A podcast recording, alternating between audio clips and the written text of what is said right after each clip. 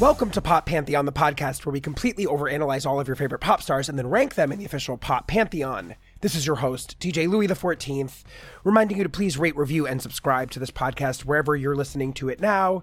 Don't forget to follow us on social at Pop Pantheon Pod. I'm DJ A E X I V on Twitter and Instagram. Merch is at poppantheonpod.com. Our Patreon channel, Pop Pantheon All Access, where we do at least three bonus episodes of the show per month, is at patreon.com slash Pop Pantheon.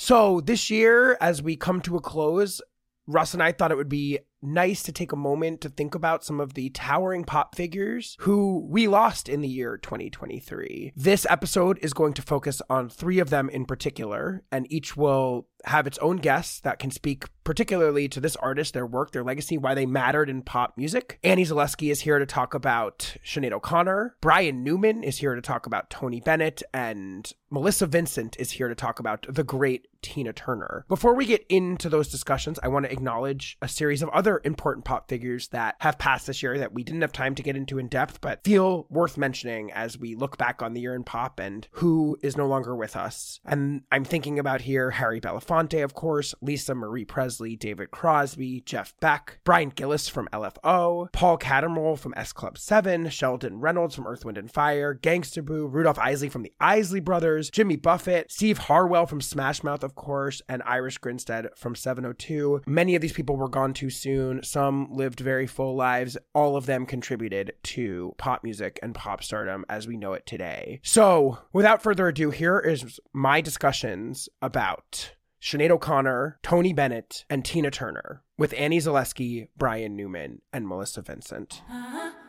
Okay, I'm here once again with the wonderful Annie Zaleski. Annie, welcome back to the show. Thank you for having me. So, I guess I'm just going to ask something basic for people that maybe don't really know who is Sinead O'Connor and why was her career and her music meaningful and important when it was? Sinead is really hard to kind of sum up in a very short way because, I mean, first off, she was a very complicated person. And just in the fact that she was very deep and she felt life and she felt things very deeply. You know, her memoir is just a really astounding and astoundingly vulnerable and honest piece of work that Mm. really kind of goes over her life. Mm. But basically, she was in the music industry, but she basically, from the very beginning, steered her career her way. Mm. You know, she shaved her head Right. and refused to stick to what maybe what the music industry thought that she should look like as a Mm. woman in the music industry. Mm. She was on the Grammy Awards wearing her son's onesie, like tied around her waist Right. with like jean shorts and Mm. things like that and combat boots. She just looked very different than everyone else. But Mm. at the same time, her music, it's almost hard to put into words. You know, it was rock music, Mm.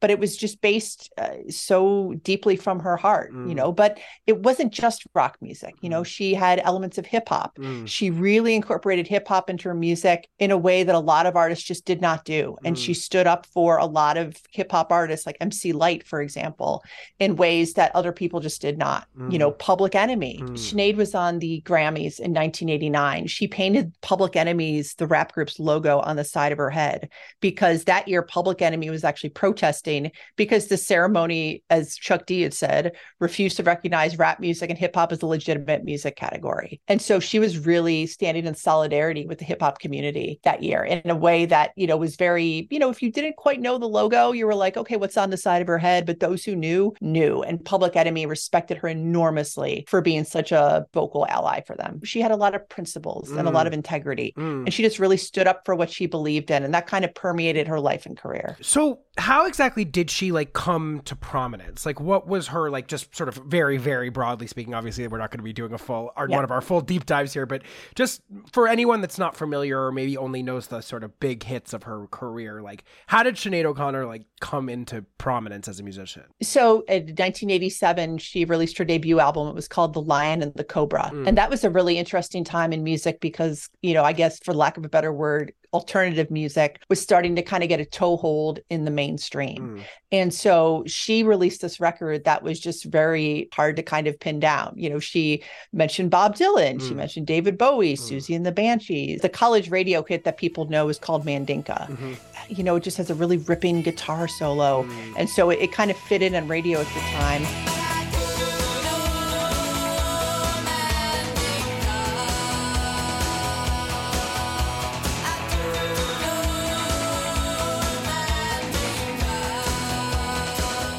But she had all sorts of other things. You know, that this, like I mentioned, MC Lyte earlier. Mm-hmm. She had a song called "I Want Your Hands on Me" with a remix featuring her. You know, kind of so basically alternative rock, for lack of a better word, the alternative scene. Mm. She kind of fit in there because at that point it was such a diverse, eclectic group of artists that were sort of lumped into that category. right. You know, even though she didn't fit in, she fit in there. Right.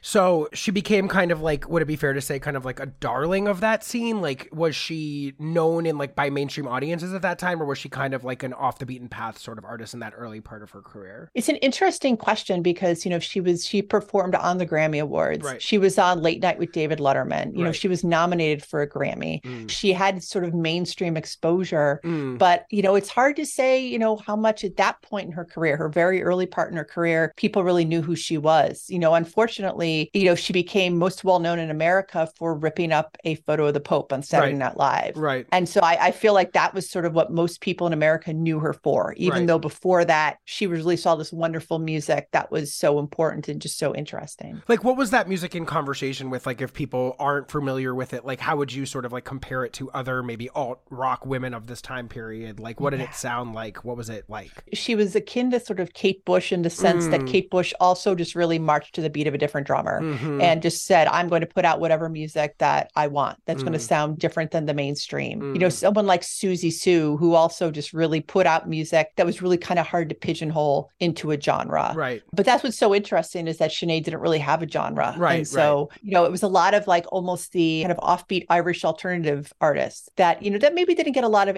airplay in America outside of sort of niche places. And so she kind of fit in in kind of the nexus, I think, of that interesting Irish alternative, you know, like something like, you know, Gavin Friday Right. is someone who, you know, kind of has associations with U2, with the Mm. Virgin Prunes and things Mm. like that. And he put out these really wonderful dark solo records. And they're very akin to like what Sinead did Mm. she was kind of making her own sort of folk music, honestly, in a sense. So an iconoclast through and through, from the way she behaved in public to the way she made her music to the lack of boundaries she saw between genre and you know the way that she was always open to rebelling against the norms of the music industry. Yeah, absolutely. I would say that. And we talked about the Pope picture ripping up, which I think, again, you're correct, is the thing that most people probably remember. What do you consider the highlights of the peak of her success? Like, what are the moments in her career that you think, like, go down in history as the most memorable or important facets of her pop superstardom? The thing that also people know her for is Nothing Compares to You, Right. which was written by Prince. Mhm. And,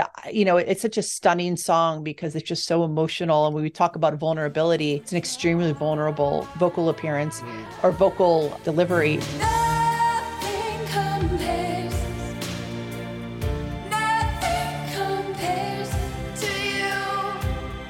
but just also the music video. Right. It's so striking. She's looking at the camera, you know, Mhm. she's crying at one point. Mm. It's a very simple video, but it's very effective and it, Mm. it's a piece of art unto itself. Mm. And so I think that's also what she's really known for. Yeah, not easy to take a Prince song and make the definitive version of it. That's an achievement in and of itself. Exactly. It's like her and maybe Sheila E. Those were the two people who actually made Prince songs their own. Like no Cyndi one else really did. That's right. Mhm. So it's all women making Prince songs their go. own. Yeah, Exactly. interesting. Can you describe a little bit about the Pope incident? I mean, just for anybody that maybe isn't familiar with it, like what happened in that moment exactly? Basically, in 1992, she was protesting the Catholic Church. Mm. She performed a kind of a cappella version of Bob Marley's War, Mm. you know, kind of related to child abuse, and she tore up a photograph of the Pope Mm. that was actually taken from her mother's bedroom wall. Whoa! Oh, I didn't know that detail. That's interesting. Yeah, it's really it's there's there's a lot. There's a lot of layers. I mean, it was very deliberate. Yeah. The symbolism, she was very conscious of what she was doing. Mhm. And she basically she blamed the church for a lot of kind of what she went through as a child, some Mm. really painful trauma, as well as sort of the trauma the church inflicted on other people as well. Mm. So she chose that to make a statement. And it's just so stunning, you know, basically what happened. And what else is striking is two weeks after that performance, she was playing a Bob Dylan tribute concert and she got booed, like just absolutely horribly got booed. And this is Mm. on YouTube. You can watch it. And the person who comforted her was Kris Kristofferson. Oh, wow. You know, she's on stage and she's very, uh, you know, it- it's just, it's a really striking and a very sad Mm. scene. Mm. Now, there was a really wonderful documentary that came out on Sinead last year Mhm. and they really go over this in depth and uh, you know in a very tasteful and thorough way Mm. but it's just such an amazing moment and Yeah. it's just such a striking moment because honestly in america it really destroyed her career Right. which is it's akin to kind of i think you know to what the dixie chicks went through Mm. Or the chicks, I guess now, Yeah. when they protested the president. Mm. And, you know, it was very much like women who were being sort of punished for speaking their truth Mm. and being protest singers. Mm. It's a very moving thing. And, you know, and in her book, she basically said she didn't regret it, Mm. which is I love as well. You know, going back to her integrity and principles, she knew exactly what she was doing. And she was like, this is important to me, which is just so unbelievably admirable in general. Yeah, you know, it's one of those moments that I feel like we don't get anymore in the sort of like airtight world of media in the modern era. Like, I just feel like it's a moment of true sort of middle finger up, not just at the Pope and Catholicism and like culture at large, but also at NBC.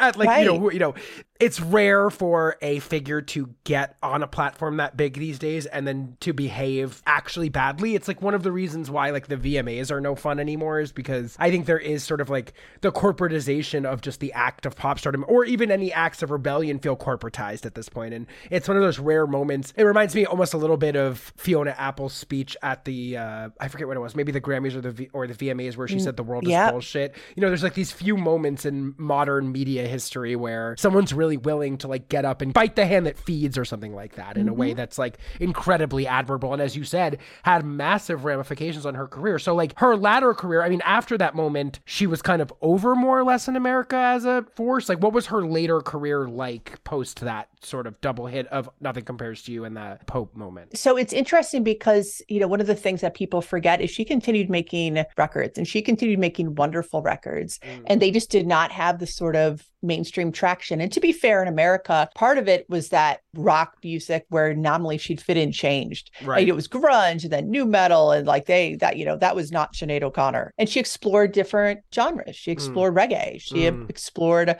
little bit more into folk music. You know, Mm. she really kind of pushed her music into many, many different boundaries, you know, Mm. Irish folk songs more. And so she basically decided, I'm going to follow my muse and do what I want to do.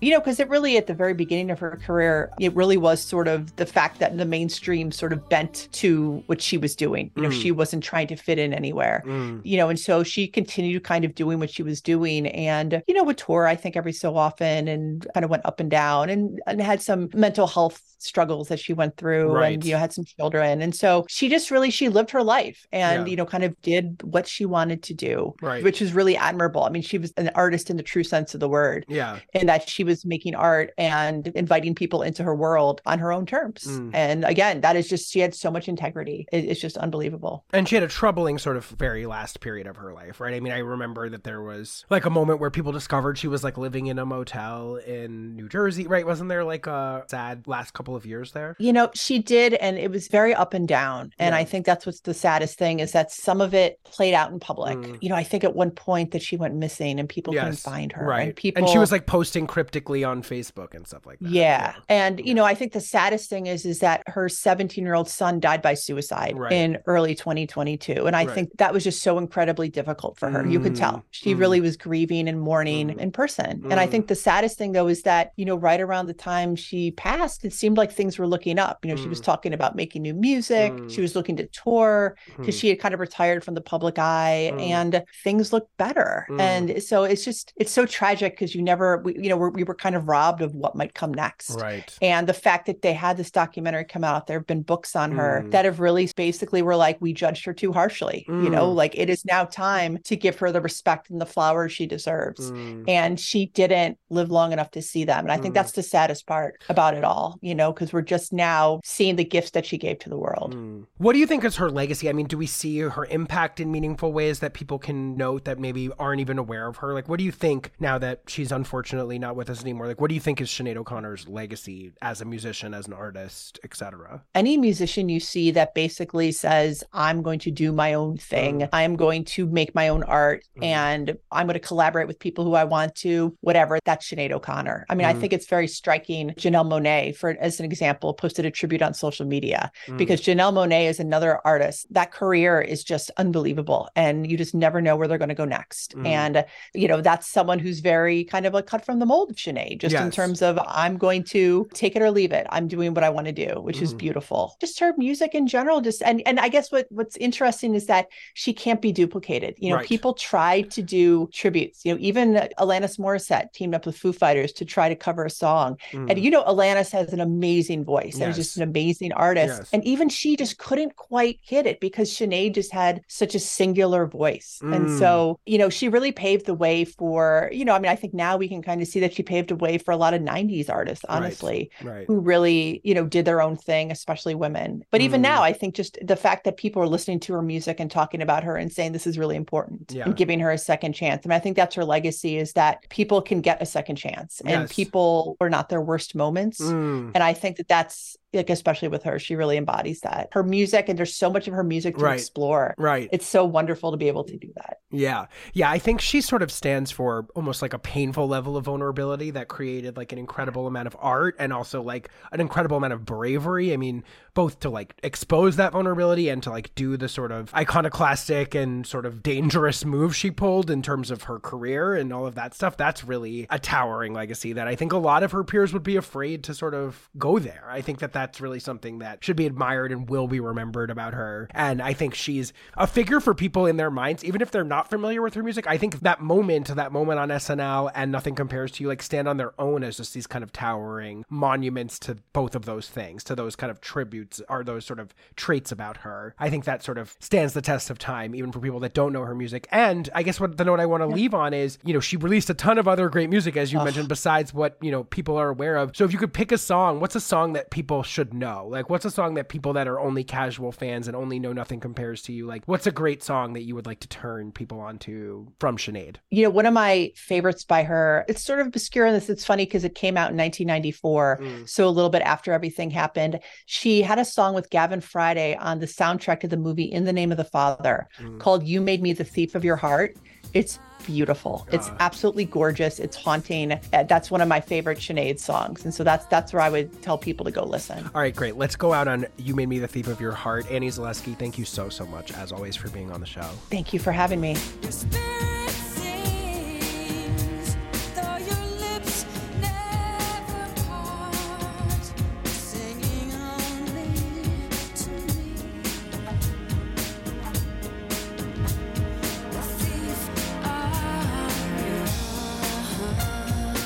All right, so I'm here with Brian Newman. He is a band leader, trumpet player, and singer. Brian, welcome to the show. Oh, thank you so much for having me, Lewis. I'm so honored to be here with you. I'm honored to have you. I mean, we're talking about three important pop figures that we lost this year Tina Turner, Sinead O'Connor, and the person that you're here to speak about today, who is Tony Bennett. You had the pleasure of getting to know Tony in real life and work with him. Can you talk a little bit about how that happened and what that was like? Yeah, I mean, I mean, well, it happened through, you know, my very good friend Lady Gaga. We've been friends a long time, and we've been playing together a long time. And then I was playing with her at a show in in New York at the Robin Hood Gala. Tony Bennett happened to be there, heard her singing "Orange Colored Sky," and came backstage after and asked her to do a record with him. And then the rest was history. Mm. It was just great. What a tremendous, tremendous honor. I mean, that doesn't even it that doesn't even sum it up. That's not even the right thing to say. I, Yeah. It's I can't even express how amazing and grateful I am for that whole experience and just getting to know him and his team and his band and his family and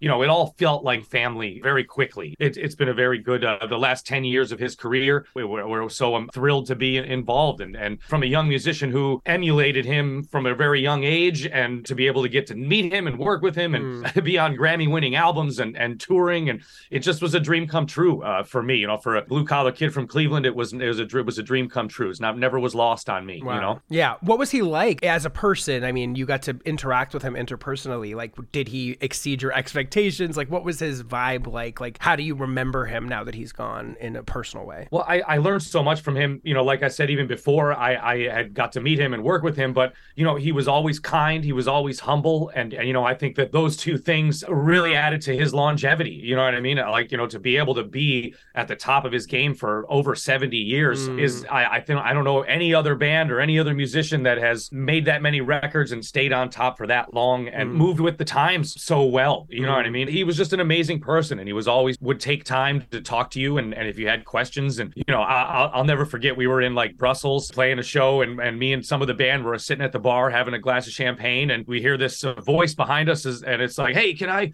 can I come and, uh, can I have a drink with you guys? And we, when we turn around and it's Tony Bennett, and we were just like, uh, uh, of course. Like, are you, are you kidding? You buy in? Um, you know, yeah, yeah, yeah, exactly. I think I bought those rounds, but yeah, that, that's that was that was anything for Tony, man. Yes. It was just a great person, man. You know, and I think Yeah. that's that's I I always known in my career that you know you have to be kind, you have to be humble, you have to you know treat everyone with respect, and to see a man like that do the same thing, you know, is it meant a lot to, to me and all of Mm. us that were in the band. And uh, it was it was an amazing experience. I really can't say enough about about him and Yeah. and every everything that we got to do together. Amazing. All right. So I know a lot of our audience is on the younger side as it pertains to Tony Bennett and probably is mostly honestly aware of him through his work with Gaga that you were involved with. That's probably their main idea of Tony Bennett. Can you just tell us very briefly? I mean, obviously, this man had a long career. We could talk about it for hours, but like, who was Tony Bennett? Like, how did he sort of emerge initially? Like, what was his early origin story as a performer and singer, etc.? he was a singer at a young age and he worked so hard man Mm. to stay in the game that long there can be ups and downs and, and stuff like that but for him i felt like he and he even says in some of his interviews how much frank sinatra helped him Right. there was a quote uh, i'm going to misquote this but it's basically the gist of it was ever since frank sinatra said that i was his favorite singer i've been sold out ever since and, and that Mm. just goes to test to true that like everybody needs a little bit of help in, Right. in their career you Right. know what i mean it's like no matter who you are how good you are how wonderful you are somebody has to help you along the line to get Right. to that next level and humble beginnings kid from queens italian immigrant you know that's that had to be tough you know for his Yes, family and, right. and when they first moved here and, Right. and and raising a family in new york city um, Right. as an immigrant at that time it must have been tough and his level of humility is just insane it's, it's like he he builds a school for kids and he doesn't call it the tony bennett school of the arts he calls it the frank sinatra school of the arts like that's a humble you know i i can't say enough about his level of humility you right. know? I mean, just to help people kind of understand who, like, maybe don't know about his career. Like, Yeah. wh- what did he do? Like, what kind of singer was he? What tradition did he stand in as a performer? Like, what was Tony Bennett's like thing? I mean, at the peak of his Yeah. career, you know, uh, again, a lot of people who are listening to the show probably only know him as an older figure who collaborated with Gaga in this way. But like, what was Tony Bennett's career like? What was he like at the peak of his singing career, essentially? from the beginning to the end of Tony Bennett's career, he was a singer of the Great American Songbook. Right. That was his wheelhouse. That was everything that he did. My love waits there in San Francisco. And he was a champion of the Great American Songbook, the music of Cole Porter, George Right. Gershwin, Right. uh, Rodgers and Hart. Like these songs that were sung on Broadway that were later turned into pop songs. They were pop songs because that's what people were listening to. Girls in white dresses with blue satin sashes, snowflakes that stay on my nose and eyelashes, silver white winters that melt into spring. These are a few of my favorite things. You know he was like one of the original pop singers you know Right. in, in my in my Right, eyes you know it's like you're you're singing the popular music of the day and making it your own changing the orchestral arrangement changing the the keys the style that the song was in making Mm. it more of a jazz thing you know like but definitely a champion of the great american songbook and i think that that was what he did for his whole life Right. Were there certain moments that felt important in his career that people should understand? Like, were there certain like highlights or big moments where Tony Bennett was sort of at his most iconic in your mind? I think he was always in that icon field. He made records with some of the best orchestras in the business and Right. big bands like Count Basie, mm-hmm. Quincy Jones, like mm-hmm. all all these really great jazz musicians and jazz bands that he was involved in. Uh, Duke Ellington, you know, mm-hmm. was a good friend of his, and mm. he was just one of the greatest. Man, he just Yeah. is the greatest. I Right. think he's the greatest to ever do it. Wow. you know, really is. What about him makes him that to you? Like, in terms of his skill, in terms of his voice, in terms of how he interprets music, what's special about him? What's unique about his artistry in your mind? I mean, I think what's unique about Mr. Bennett was his timbre in his voice and mm. his his level of commitment to the mm. songbook. And I feel like, you know, when he sings those songs, he feels every word. He knows what those songs are about. Mm. All those old Broadway songs are all love songs, but some are about love lost, love gained. Some of them are a little bit on the funny side. Some of them, but they're all part of this lexicon of American music that he understood better than anyone. There is nothing for me but to love you. Just the way you look tonight. Being able to understand the songs and to be able to sing it with that understanding people feel that when they hear it and i think that's what tony was always uh, just tremendous at just ama- amazing at, at doing that connecting the audience with the music you know Mm, a warmth, a human, a humanity, essentially. Like, Yeah, totally, absolutely, and I, I think like, and and even for me, you know, that Great American Songbook is so important, and even for Gaga, you know, we we talk about it a lot about how important that music was to everything that we listen to now. can you explain how that works exactly? Why is it so important to everything we listen to now? Uh, definitely. I mean, I think you know the, the music started, you know, with blues and, and African rhythms from Africa down in New Orleans and Storyville back in like the early 1900s. You know, that mixed with you know the blues that was going on there with the Western harmony from Europe, it created this melting pot of Americana that kind of propelled the music into what we listen to today. Like everything we listen to today is based off the blues, based off rock and roll, based off of early early jazz and Western harmony and African syncopated rhythms. So it's Mm. like these things melded together back in early 1900s and continue to shift and and move forward. But there's only a certain amount of notes. There's only a certain amount of chords, and the way that they they're put together. It's like you can you can hear songs today, like a Taylor Swift, even the Right. chords are the same the chords that they used in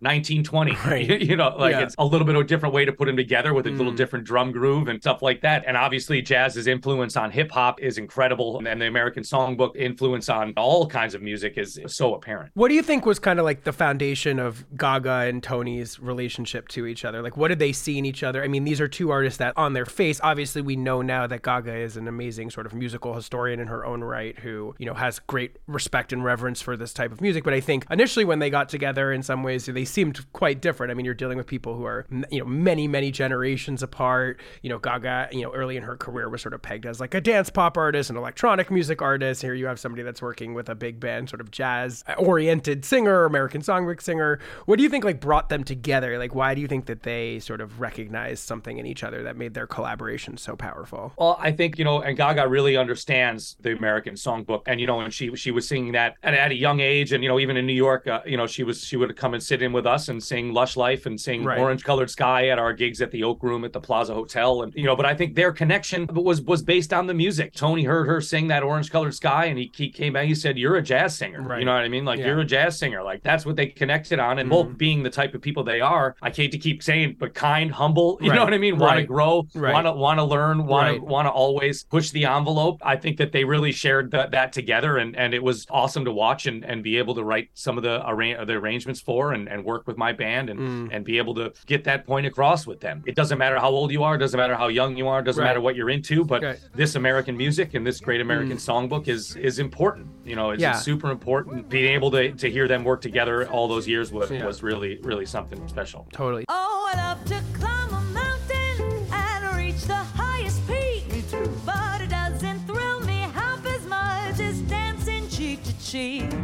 And I love to go out fishing in a river or a creek. But I don't enjoy it half as much as dancing cheek to cheek.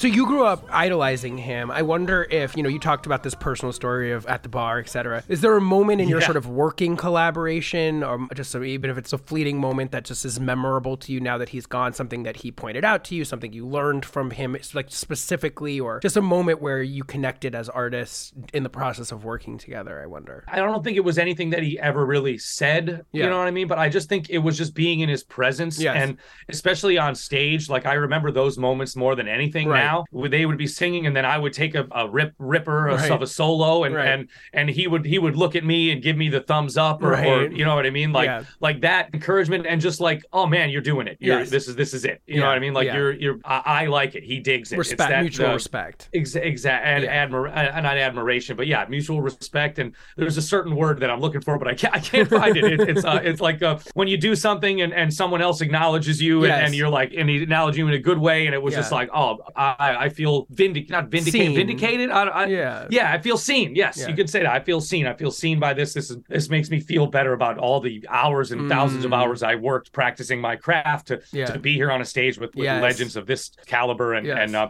to get the thumbs up from Tony Yeah. Bennett really vindicated and felt amazing. Always felt amazing Yeah. to be around him. That must be massive. I mean, to be able to collaborate with your idol in that way and to have them, you know, that- I can't man. imagine how that must have felt. That's just incredible. So now that he's gone, on, I mean, what will Tony Bennett be remembered for in the sort of pop star canon? Like, what do you think Tony Bennett's legacy is in pop music? The latest and greatest to ever do it. And he will be remembered forever for his contributions to music and, Yeah. and to the world. He, he just was an incredible person and human being, humanitarian, civil rights leader. You mm-hmm. know what I mean? He, he did so much during his career in music and for human beings in general. So hmm. it's I, ho- I hope he's remembered for a long time, not just after I'm gone. And, Right. and my daughter knows about him, so she's hmm. only eight. So I hope that she takes that on too. You know. Yes. All right. Well, in that spirit, is there an underrated or underappreciated moment, like maybe that you particularly love from Tony's career, a song that we could send the podcast out on? Is there a particular song that just sort of speaks to you that maybe people are less familiar with? Yeah, I mean, there there was a record that he did somewhere, uh,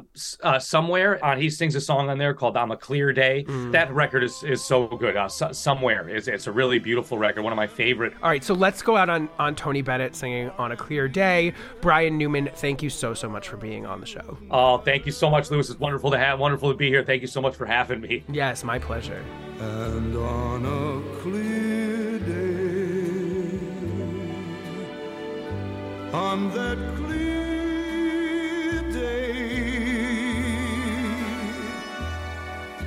can see forever and evermore.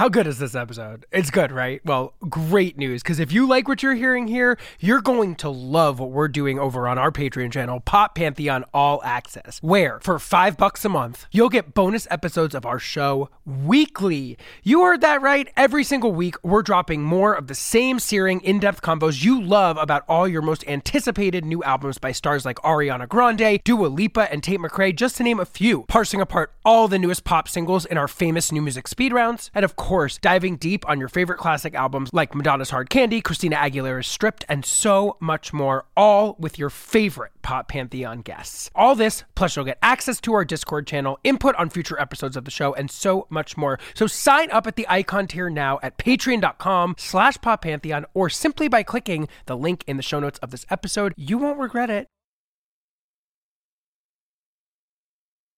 All right, so I'm here with music journalist and researcher based in Toronto, Melissa Vincent. Melissa, welcome to the show. Hi, thank you so much for having me. It's an honor to have you. We're here today to talk about a pretty massive figure in pop music history that we lost this year. Probably the most important one that we'll be discussing today, at least in terms of what this podcast is doing in terms of taxonomizing the history of pop stars. I don't know if there's many pop stars that you can say were more influential or important in the history of pop music than Tina Turner. So, for my first question, I just want to ask you for anybody that maybe doesn't know or only knows her broadly as an important figure, but maybe doesn't know the details. Who was Tina Turner and like how did she initially rise to prominence in music? It's an enormous question. And I think what's so fascinating about Tina's career is that depending on what generation you're from, you likely have a different introductory point. But, um, you know, Tina Turner was born Anna Mae Bullock on November 26th, 1939, in Brownsville, Tennessee. And I think early on just had this incredible ear for music, knew what she liked, why she liked it, what made a particular song stand out, what made certain sounds move audiences, move her, move people in different ways. And, you know, she was a fan of Ike from a distance, but there Mm. was also this moment where, upon meeting him, she was like, Well, you need to listen to me sing. And Mm.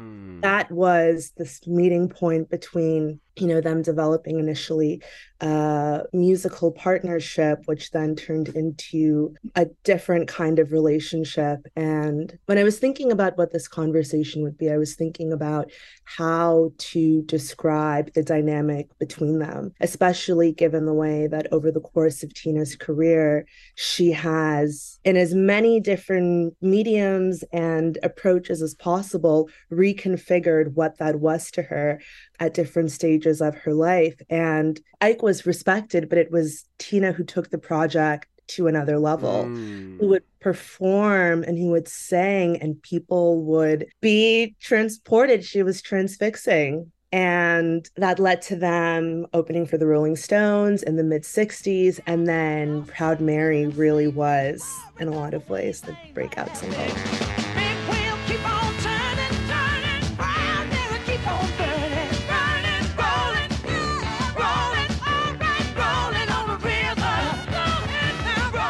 One question that I definitely want to ask you are kind of like, what are the most important moments in Tina's career? Like, if we were really just taking this on a very macro level, obviously she had many, many important moments in her career.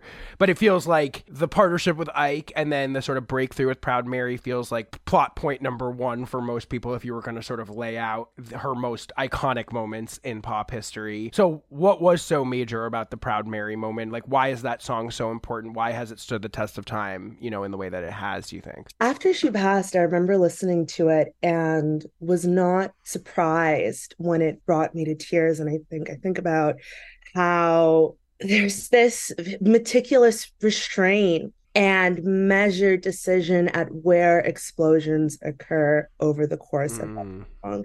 And mm, her performance on it, it's kind of craftswomanship is miraculous. And also, there is this element of her singing through her tribulations, her singing through pain and reclaiming power in different ways in different parts of the song. It feels like a portrait.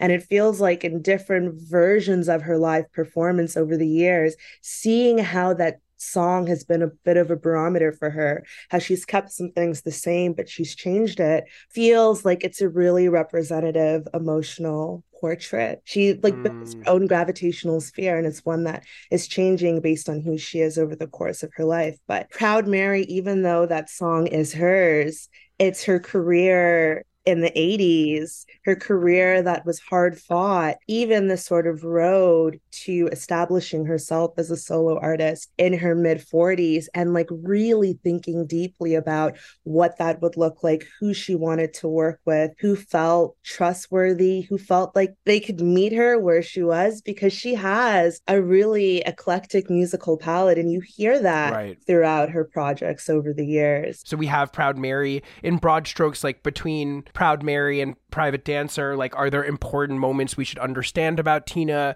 And maybe in talking about that, you can talk about like what she was, like who she was in pop culture. What were her strengths as a performer? What were her innovations as an artist? What was her voice like? How did she dance? I mean, these are all things that have had a massive long tail that are, you know, the genesis for a lot of the ways that many female artists present and perform in pop and rock history. Obviously, most notably, perhaps to many people listening to this podcast, I think Beyonce would probably note her as maybe her most important influence or among her top three most important influences. So, can you just lay out like what she was like as a performer, as an artist, like why she was such a sort of singular presence in that way? hmm I mean, you know, famously, she taught Mick Jagger how to dance. And, you know, the, I think the way that she performed with like her whole being, like there is Mm. something, concepts of enfleshment come to mind, concepts of like what it means to really like use every available part Mm. yourself, your eyes, your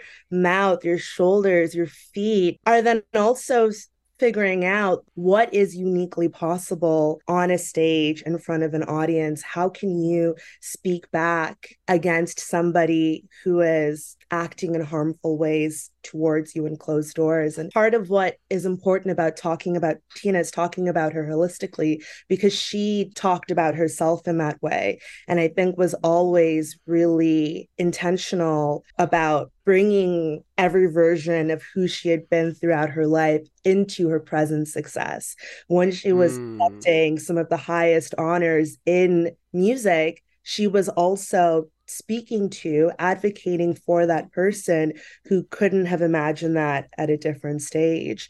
And, you know, Mm. my background is in heavy music. I am fascinated and feel in a lot of ways honored to witness an artist while they are in the middle of a scream. And I think the way that Tina uses her voice, the way she Mm. dives into parts of it that are guttural and wrenching, and there is a sensuality to that, but there is a sexuality to that, which really thinks about the many different ways that intimacy can be conveyed to an audience or to a room.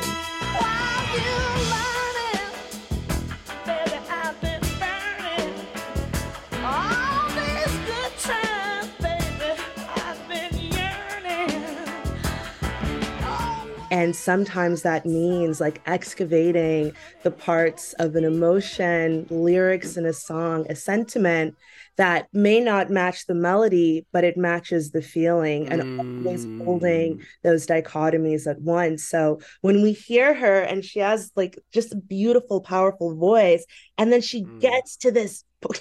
Like replicating Mhm. but she like but but she gets to that point where there's something like grating there's something immaterial but necessary for her to really represent what she's trying to say with, with Mm. accuracy A rawness. exactly So I guess one of the things I'm curious about is Tina as a black female rock star. I mean, these are you know not something that we've seen a lot before or seen after. I mean obviously black women were integral in the creation of rock and roll music as in many instances you know often get left by the wayside as something becomes mainstream or becomes more popular and gets you know plastered with white faces. I'm curious what it means to have had tina turner go down as a rock legend or even eh, a rock or pop legend as a black woman especially in the 1960s in the sort of face of the civil rights movement. Like what is tina's legacy as a black woman figure in rock can you speak to a little bit about the importance of that element of, of her legacy? Yeah, I mean, I think in a lot of ways, like Tina really clarifies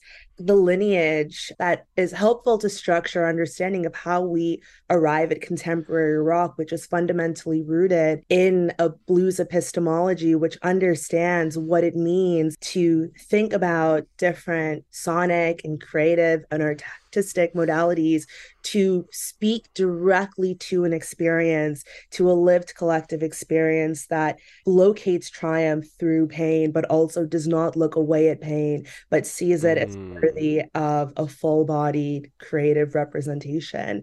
And, you know, Tina is doing that by living her truth, by living her life out loud, but then also understands that there was something that she could do with rock, rock that was filled and saturated with soul, that was saturated Mm. with her, where that genre functioned as a tool, as a vehicle, as a communicative one. Mm. And then also, in a lot of ways, like she is in a rock sphere working with Dire Straits, working with Phil Mm. Parker while he was working with other rock greats. And music Mm. is porous, communities are porous. And it's Mm. really difficult to imagine that some of those connections, the ways that her influence was moving into other artists at the time, was one that really had a lot of material elements. Like she's Mm. sharing Mhm. the same stages, she's in the same room, she's working with similar producers, and she is creating something that is also reimagining the canon of rock music. Mm, and also perhaps reclaiming it. I mean, uh, in a sense of sort of like that history of where rock music originates can often feel erased in the sort of broader narratives of the Beatles and the Rolling Stones. And, you know, we lose track of Big Mama Thornton and all of the people that were, you know, critical to creating the genre, were the genesis of the genre. And in some ways, Tina represents kind of a manifestation or a reclamation in the most broad public sphere imaginable of black women's role as the first rock stars. I mean, so it's an interesting sort of way in which she functions as like a reclamation, I think is the best word I can think of of that lineage and that history for the masses in a sense. Completely. And I think showing that, you know, rock music is capable of so much more than entertainment. Tina showed us that rock music can liberate you and you can change rock music in a way that is able to heal parts of self. So, can you talk a little bit about Tina's comeback in the 1980s? I mean, pop music, pop stardom is one of the most ageist and fickle professions out there. We are very quick to toss away the old, quote unquote, and bring in the new generation. You can feel aged out of being a pop star when you're 29 or 30 years old. It's very rare for a pop star to not only have success in their 40s, but to maybe have their greatest success in their 40s. I mean, I can think of a mere handful, and it's really only the greats that have been able to really do that. You know, Beyonce, I guess, is probably in that that category at this point. Madonna, you know, there's certain artists, Janet maybe. There's certain artists that have been able to unlock that level of success in that period of their life. But Tina, I think, in some ways more than any, in the sense that she almost peaked or like reached a new level of saturation in that period. Can you talk about how she did that and perhaps why you think she was uniquely suited as an artist to have that sort of success at that period of her life? between us, but also as we're speaking, I think in the process of sort of diving into some of the research on her, I have thought about like really like a new meaning for the word resilience and a meaning for it that like does not linger on the parts of it that are palatable and easy to hear, Mm. but resilience Mm. that is really negotiated and fought for at every single stage. And I think in the road to putting out Private Dancer, starting that stretch of her career where she became one of the biggest artists on the planet, going Mm. in her mid 40s, moving into her 50s, was one that even while she had previously experienced some really closed off moments, she speaks about it as some moments where she felt like she did not exist. I think about what led to her career in the mid 80s as still she is like building something internal. She's still thinking I'm sure Mm. still dreaming about the music that she wants to make, still picking up influences and planning. And the artist that you see when she becomes one of the highest grossing female performers in the mid 80s is an artist who knew what it meant to fight for her position on stage. I think Mm. understood how much she had to sustain to get there, but I also can imagine understood what it meant to share herself with the world in a way that wasn't varnished.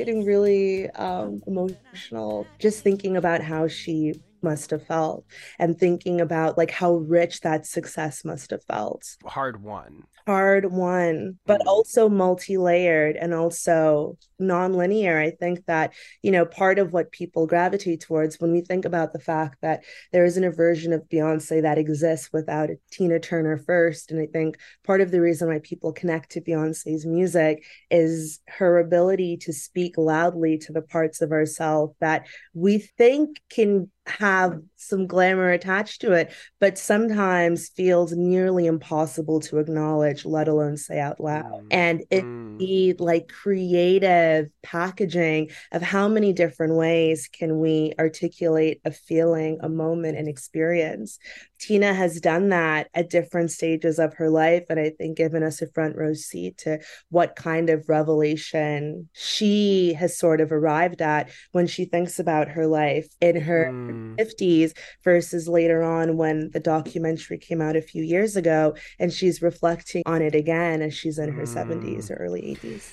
I guess thinking about Beyonce and, you know, just using that as a jumping off point, and this is a big question, so I'm not expecting you to like answer every facet of it because I don't think that would be possible. Certainly not in the time we have right now, but definitely probably not in the course of hours. But what is Tina Turner's legacy in pop? I mean, when we look at the art generations that have come after her, when we look at specific artists that we know are influenced by her, or even artists that maybe are less obvious to us as having been impacted by her innovations and her voice and her talent and her just force of being, career moves, you know. Where do you think are the most obvious ways that we see Tina Turner's legacy? And maybe even if you have some less obvious ones that might surprise people in pop stardom and music in her wake. I think something that has always been really fascinating is like her desire to really weave her personal story, feature it to Mm. her music, and have it come out in ways that move between different mediums. I mean,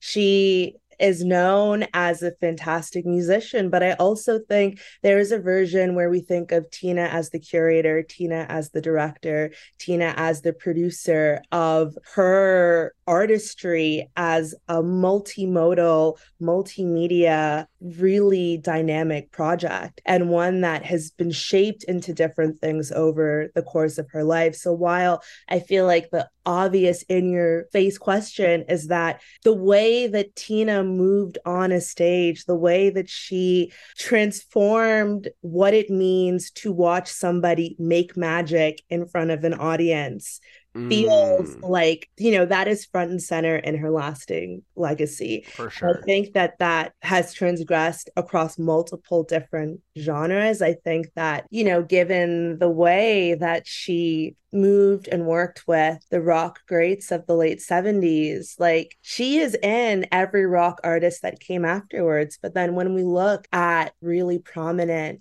female pop icons, I think artists see an element in Tina and figure out how can that be instructive to their own craft. And you know i think about her performance with beyonce at the grammys in the mid 2000s and i think what's so incredible about it is the fact that in a lot of ways they're singing to each other.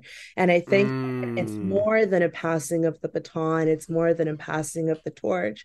But i think it is tina creating on stage what she did when she would walk out of an altercation with Ike and go and sing her heart out. And that magic, that private, expansive place that was created, she is like enabling and allowing Beyonce to bask in it. And I think in that, there is this lesson to her, to Beyonce, that is actually where the moment of musical transmission happens.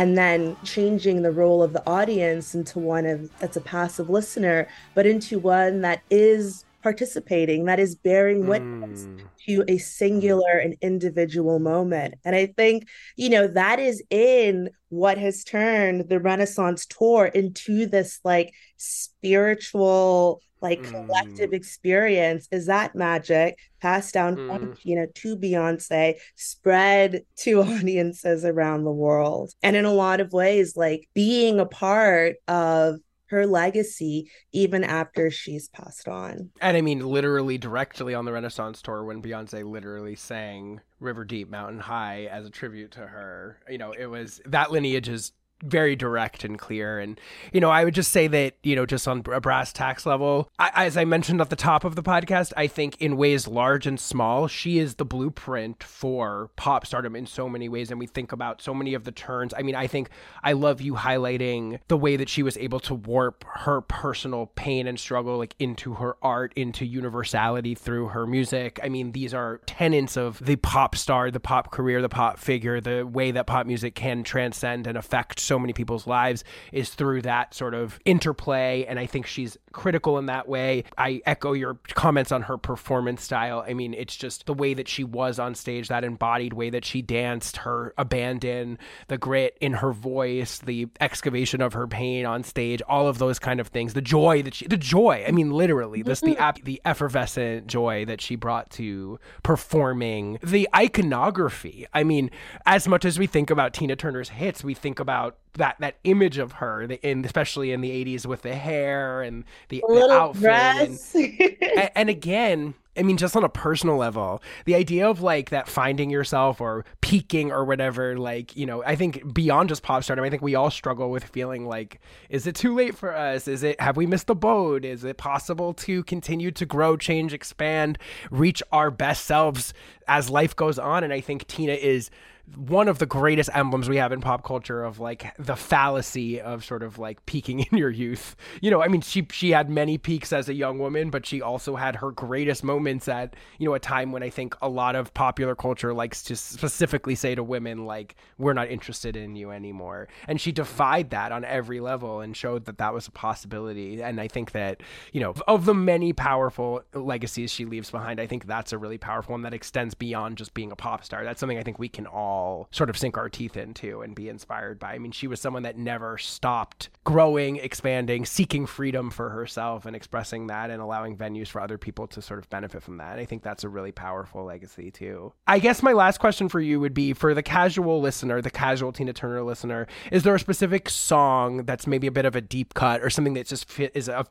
personal meaning to you that you'd love some people to uncover of Tina's that maybe they don't know? Yeah, I mean, I think that you described it really well. And I think that in this idea of sometimes how limited our framework for peaking can be, there's also this idea that, like, sometimes you can peak in ways that might feel sublime to an outside audience and to you still feels imperfect and at every Mm, have an opportunity to go back and rewrite your story with new Mm. language and new vernacular that feels like it fits the moment and mm. I think to see how she's approached that over the course of her career feels like, and I, I hope when she passed on, it really felt like she had been able to say, like, there was nothing left unsaid. And there was Mm. something satisfying about that feeling because I think sometimes we can look at artistic success as purely the output or the acclaim or the sort of roses Mm. that it's achieved versus an artist being able to speak accurately and clearly to exactly where they were. Mm. But in terms of a song, I remember coming across trying to find my mind, which I think is just an absolutely explosive and like sun scorched, sort of heavy psych rock anthem that reading the lyrics, thinking about where she was when she wrote that song, thinking about what she's speaking to, what she's speaking to with the accompaniment of Ike. He is watching her say Mm. to him what he is doing to her, and then he presses record, and she keeps Mm. going over the course of the song. I mean, her voice on it, we talk a lot about Tina having this incredible rock vocality. We talk about the guttural parts, the raw parts, this grit to her voice, the sensuality, this power. And on that song, there are some moments where she sounds like any artist coming out of the new wave of British heavy metal. There's Mm. something so unself conscious about Mm. how she approaches every lyric and also the way this song kind of like starts with a bit of a simmer and it's like she keeps turning up and down the heat on a pot. It reaches this boiling point and then she brings it back. It feels like such an accomplishment but it also feels like such a bellow out into what at the time might have felt like the ether. It might have felt like Mm. very few could understand what she was actually saying with that song, where she was emotionally. A torment, like, you know, the song comes from a tormented place and doesn't sound like it in the same way where a lot of her biggest hits share these dualities where she is talking about difficult, painful experiences and doing it in a way where you need to be an attentive listener to put those pieces together.